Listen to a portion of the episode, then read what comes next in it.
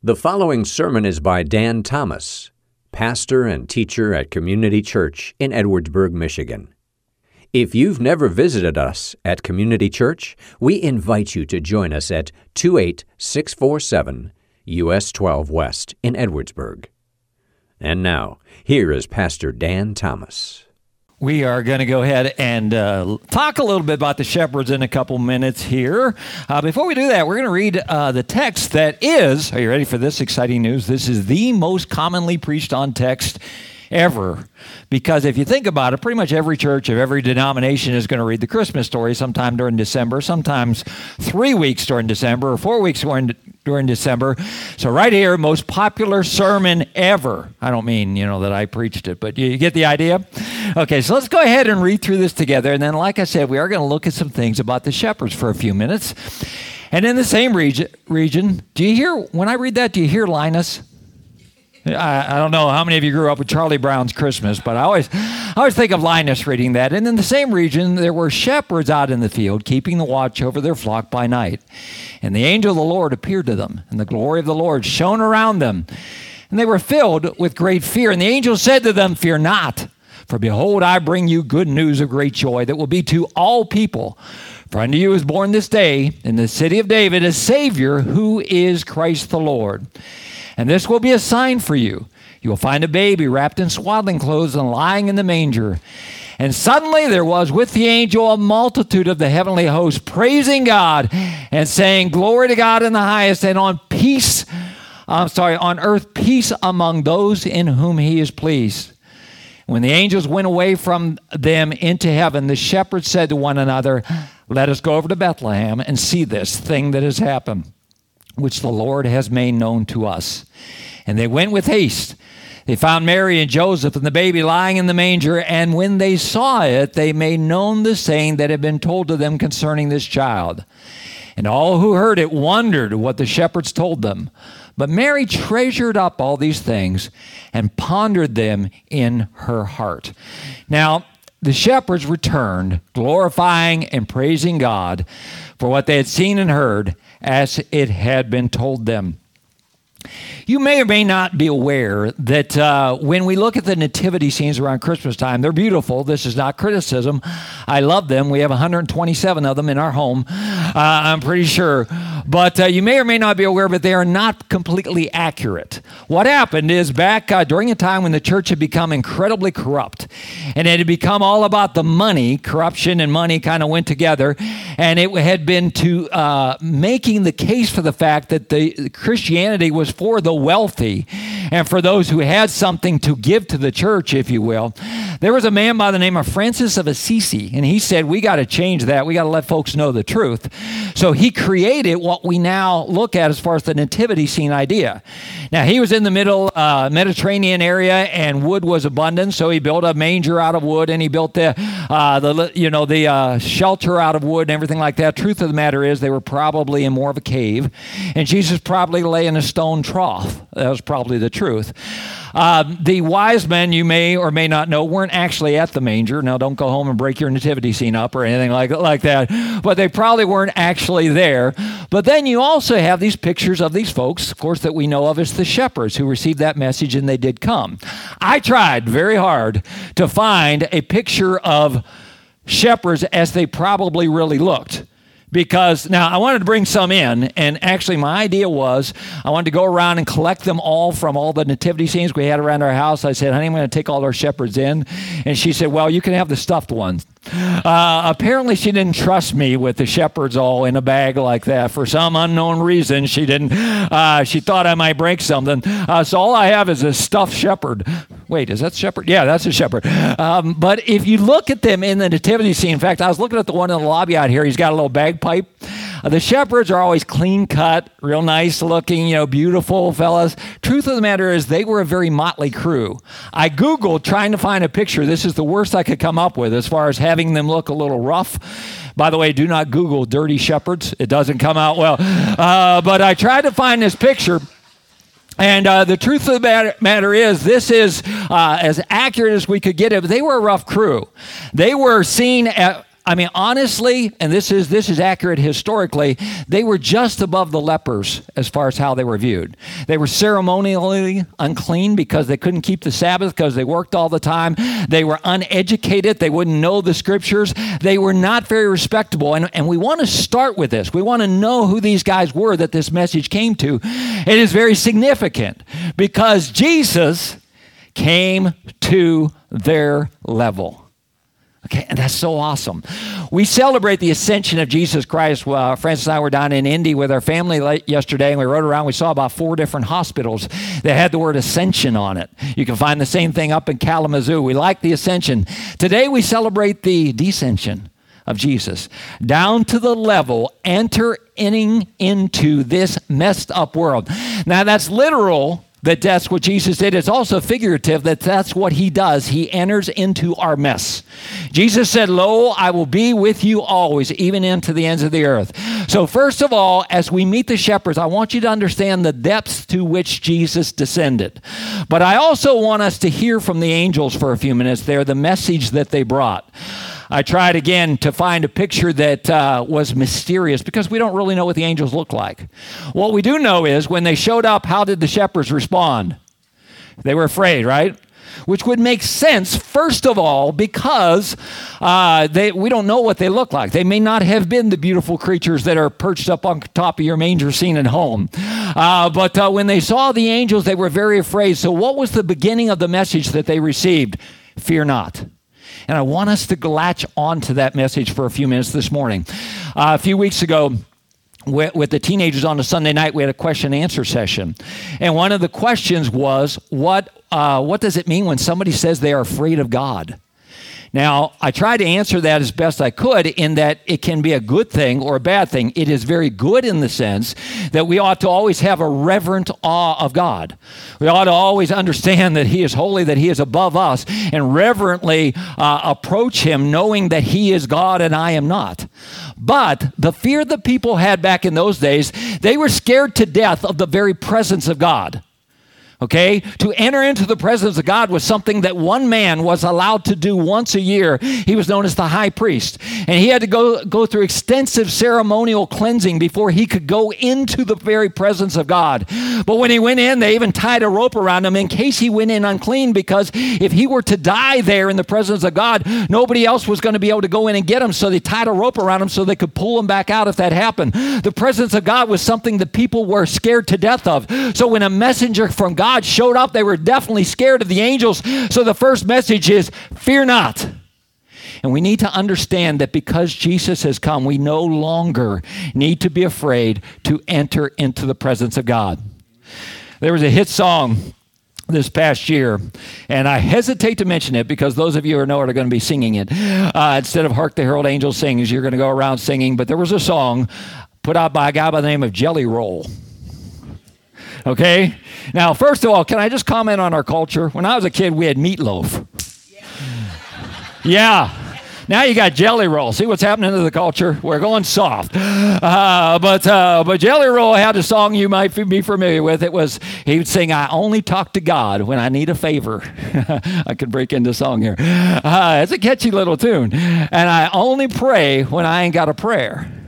Now, there's a couple ideas in there. One is it's kind of sad because that's the truth for a lot of people. That is the only time we think to talk to God. But also, there is that underlying vibe in that that, uh, hey, wait a minute. Uh, I, do I really deserve to come to God? You know, am I worthy to walk into God's presence? You know, and, and, in fact, he even he even asked that question in the song, like, you know, what right do I have to come to God? Let me tell you what right you have to come to God. Absolutely none. You say, Am I worthy to come to God? Let me tell you, no, you're not. But yet, because of Jesus Christ, we can walk boldly into the presence of God. Jesus says, Open that door so that we can come to Him. I, um, I want to make sure I, I, say this first part here. I always am happy for you to share prayer request with me, seriously, anytime you can. If you want to even be more sure that it will get prayed for, share it with my wife because she's better at remembering and staying with it. And I am happy to do that. But I never want you to think, hey, somehow, if I share this with the pastor and he prays, that there's somehow that I have a better standing with God. And therefore, that's better to have him pray. Not the case at all. Listen, I come to Jesus exactly exactly in the same way that you do, and that is through the through the blood of Jesus Christ because he has shed his blood for the forgiveness of my sin. He has opened up. You know, I talked about that high priest getting to go into the presence of God once a year. He went through this veil. Well, when Jesus died, that veil was torn. And every one of us then get that message. Honestly, if you take nothing else home today besides a baby bottle, uh, if I didn't get a baby bottle, but uh, but any, anyway, if you take nothing else home today, please take that idea that fear not you are welcome. You are invited into the presence of God. And he says, Fear not, because I bring you glad tidings of great joy. I bring you good news. Okay, imagine with me for a second uh, someone, uh, let's say Wanda, you call the church and you say, I have a neighbor that has a, a, need. Their rent is due, is past due. They're about to be kicked out. Can the church help? By the way, love to have those calls. It is a little scary for us sometimes. We get calls from people we don't know and we're afraid of giving folks money that uh, uh wouldn't be used in the right way. But if you call and you know somebody that has a need, we love to try to help. So, uh, so anyway, Wanda calls me and she says, I got a neighbor. She's about to be kicked out. So I I uh, we we put together a little money and and the church takes a collection and I get to deliver it. So I go over, I show up at the door. So in the middle of the afternoon, this strange man is knocking at the door, and she's thinking collection time, and she's hiding. Okay, and uh, of course, eventually I have to have, get Juan to go over and say, "Hey, no, wait a minute. That was that was good news. That wasn't bad news." But here's if we can remember this. Okay, simple statement: Jesus came not to collect the rent, but to pay the bill. Okay? So the good news is that Jesus came to pay the price for our sin, not to demand the payment, payment for it. Was, it was paid in him. So that is the good news of great joy. And then what's that next phrase say? To all people. Okay, here's my other folks I brought with me, the wise men. I told you they weren't literally there at the manger, but but they're in our nativity scenes, and they look good, and they should look good. These guys have some money. Uh, these guys ha- have it going on. But as we think about this idea, this message is to all people. Let's think back to the shepherds, this motley crew, this low, these low lives, if you will, and under, and remember that there is nobody that is so low that the love of Jesus Christ and the message of Christmas does not reach. And there is nobody so high and lofty that they do not need the message of salvation and Jesus Christ. In that nativity, we see this wonderful picture.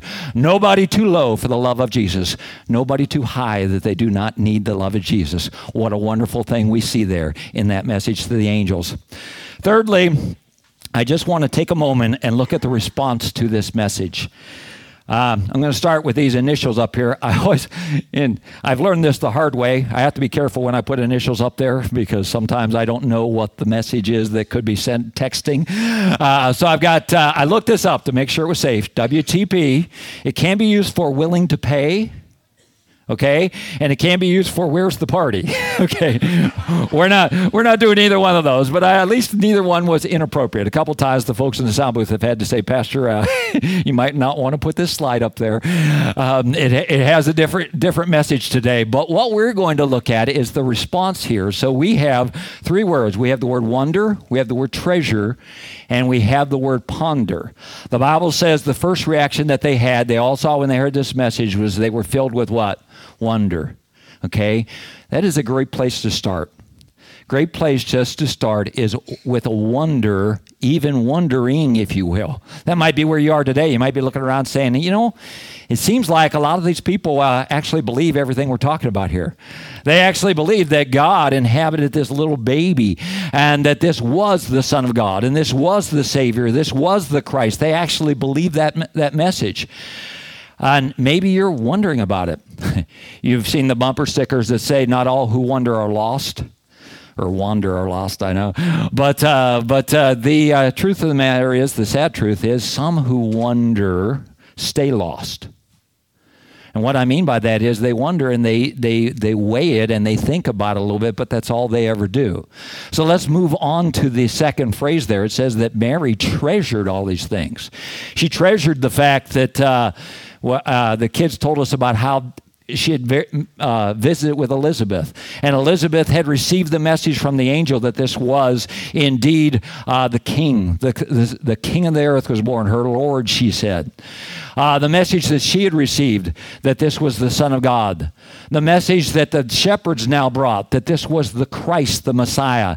And she's storing all this up. When I see that word treasure, I think of a, a kid with his Halloween candy. You know, hey, hey, I got all this. I'm storing it up and analyzing and I'm looking at it and everything like that. But that's very much what Mary does here. She takes all these things, all these messages, and she's reflecting on it and she's weighing all this. And I want to invite you to continue to do that if that's where you are.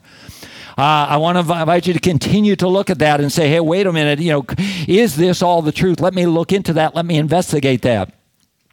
There is a uh, former journalist, he was an investigative journalist for the Chicago Tribune by the name of Lee Strobel.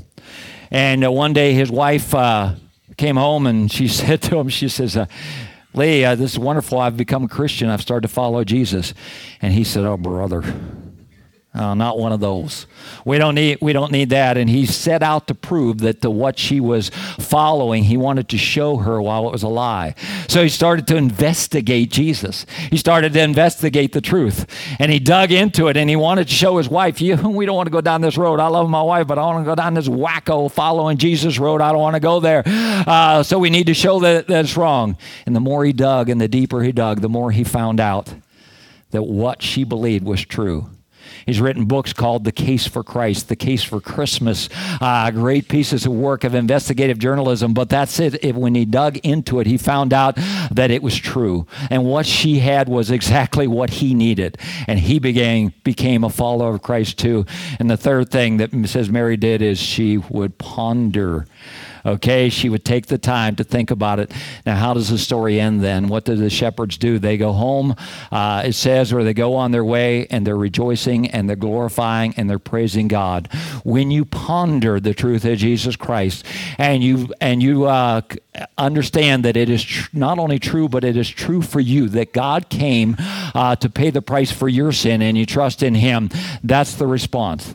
The shepherds go right away and they say, uh, when they first got the message, couldn't wait to tell somebody, and they, they run and tell, and now they're rejoicing and they're praising God. It made that difference in their lives.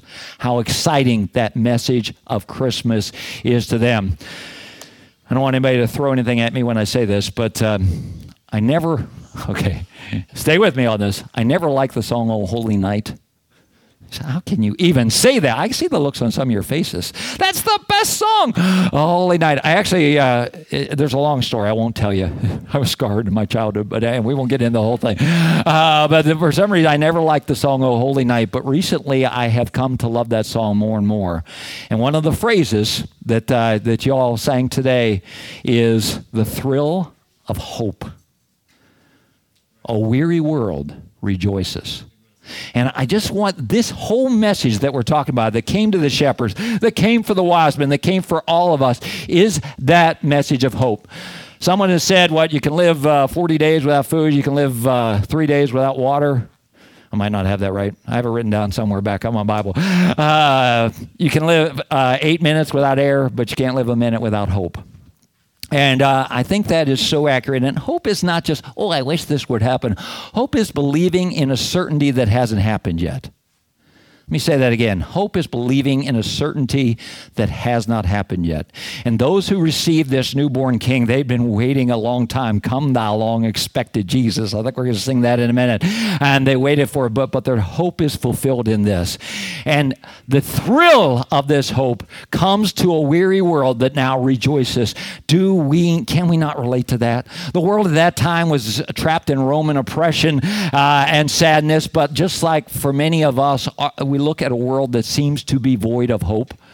The thrill of hope is what this message is for a weary, weary world that wants to grab on to who Jesus is. We're going to take some time just to, to praise him some more, singing a couple more songs. But uh, I hope, okay, I say this every year. Okay. this this week of Christmas is always so special to me because many years ago I visited a church that shared with me about Jesus Christ for the first time. I sat in the church uh, for the first time and heard that Christ had paid the price for my sin and that he wanted a personal relationship with me if I put my faith and trust in him for forgiveness of sin. And the date I remember well was December 22nd of that year, and it was a Sunday, and I asked the Lord Jesus to be my, my Savior. I didn't really completely understand it, but I knew I needed a Savior. And I said, Lord, I trust in you to be that Savior. And that event, if you will, in my life has so completely changed my life and given me ho- hope uh, that lasts until this day and will last on into eternity. So I love the chance to share that with you once a year at Christmas time in the prayer that if there's somebody here that doesn't have that personal relationship with Jesus Christ, you too will find it. And Christmas will take on a whole special meaning because just as God sent his son into the world, his son also came into your life and changed it. Uh, we're going to continue uh, to worship him now as the worship team comes to sing a little bit more. Father, I'm so thankful uh, that we get to celebrate you this day. And uh, Lord, my prayer is that if there are those, especially who are weighing things, who are pondering things, who are wondering about some of the things that we've talked about here this morning, that your spirit would continue to speak to them, that he would make them so uncomfortable that they will continue to seek out the truth and that they will come to know the truth that this Christmas time represents.